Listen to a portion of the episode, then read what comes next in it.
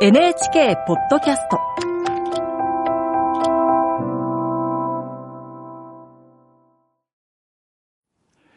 こんばんは、作家の高橋源一郎です。僕が大学の先生を辞めたのは2020年の3月。コロナが姿を現し、世界中に広まっていった頃でした。あれからもう3年以上経つのですね。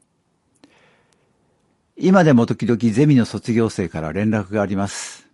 無事なのか、元気に生きているのか、何をしているのか。その時には彼らの顔を思い浮かべながら考えにふけります。僕のゼミでは、そもそも就職とは何かとか、働くことの意味とは何かとかを平気で取り上げるので、一生懸命考えた挙句、先生私就活しないで一年海外を放浪することにしました。なんてことを言う学生が続出します。なので大学からはしょっちゅう文句を言われていました。就職率が下がるって。仕方ないですよね。彼らの人生なんだから。3日前に元ゼミ生の F 君から連絡がありました。いろいろ話をしました。中身は内緒です。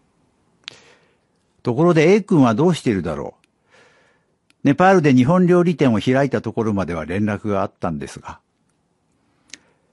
H 君は就職せずに世界をさまよい3年経って突然僕のところにやってきてこう言いました。途中で利用士の資格を取ってフリーの利用士をやりながら歩き回っていましたと。今は日本で利用士をやっているのでしょうかそれともまた別の何かができるようになって世界のどこかを歩いているのでしょうかものすごく優秀で人望もあったゼミ長の M さんから連絡があったのはコロナ前です。劇団に所属して役者の道を歩みながら同時に私立高校の職員として働き、生徒たちからとても慕われていたと聞いていました。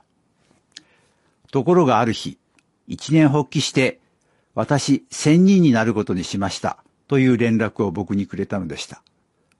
あの後ちゃんと千人になれたのなら先生は嬉しいです。小中高、そして大学と不登校を繰り返してあげく、たどり着いた僕のゼミでようやく最後まで学校に通うことができるようになった S 君。